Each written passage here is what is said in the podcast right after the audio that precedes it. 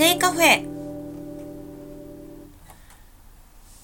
1月3日です。どうも、ロセイです。おせちに飽きたら何が食べたい？第2位はラーメン。1位は？っていうね、ニュースサイトの記事がそんなんありまして、私はね、即座に答えました。カレーと。果たして正解は、ダダン。カレー。大正解。私すごい。なんか毎年ね、おせちに飽きたらというか、もう1月1日か2日にカレーを食べるんですよ、私。無償に食べたくなって。あれ一般的な感覚だったんですね。びっくり。私だけかと思ってました。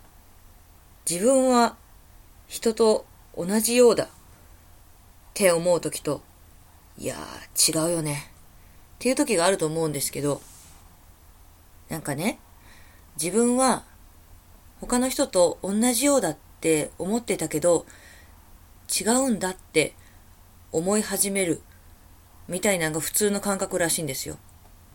なんて言うんですか？その成長するにつれてみたいな。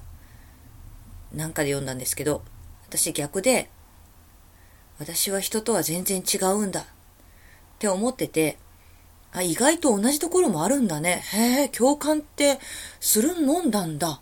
へえっていうのが 私の感覚だったので、割と他の人と一緒なんだ、こういうとこ。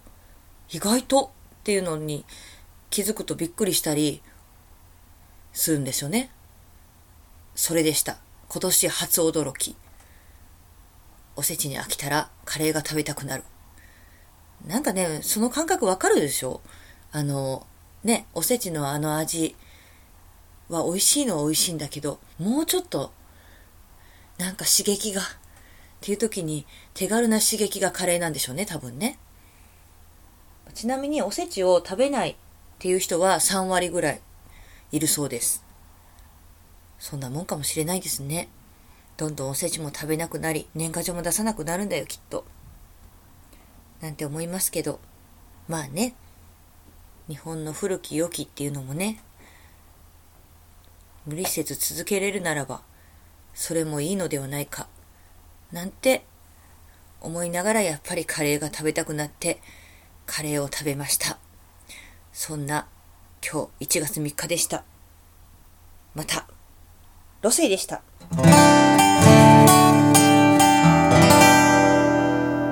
ロセイのロセイカフェ。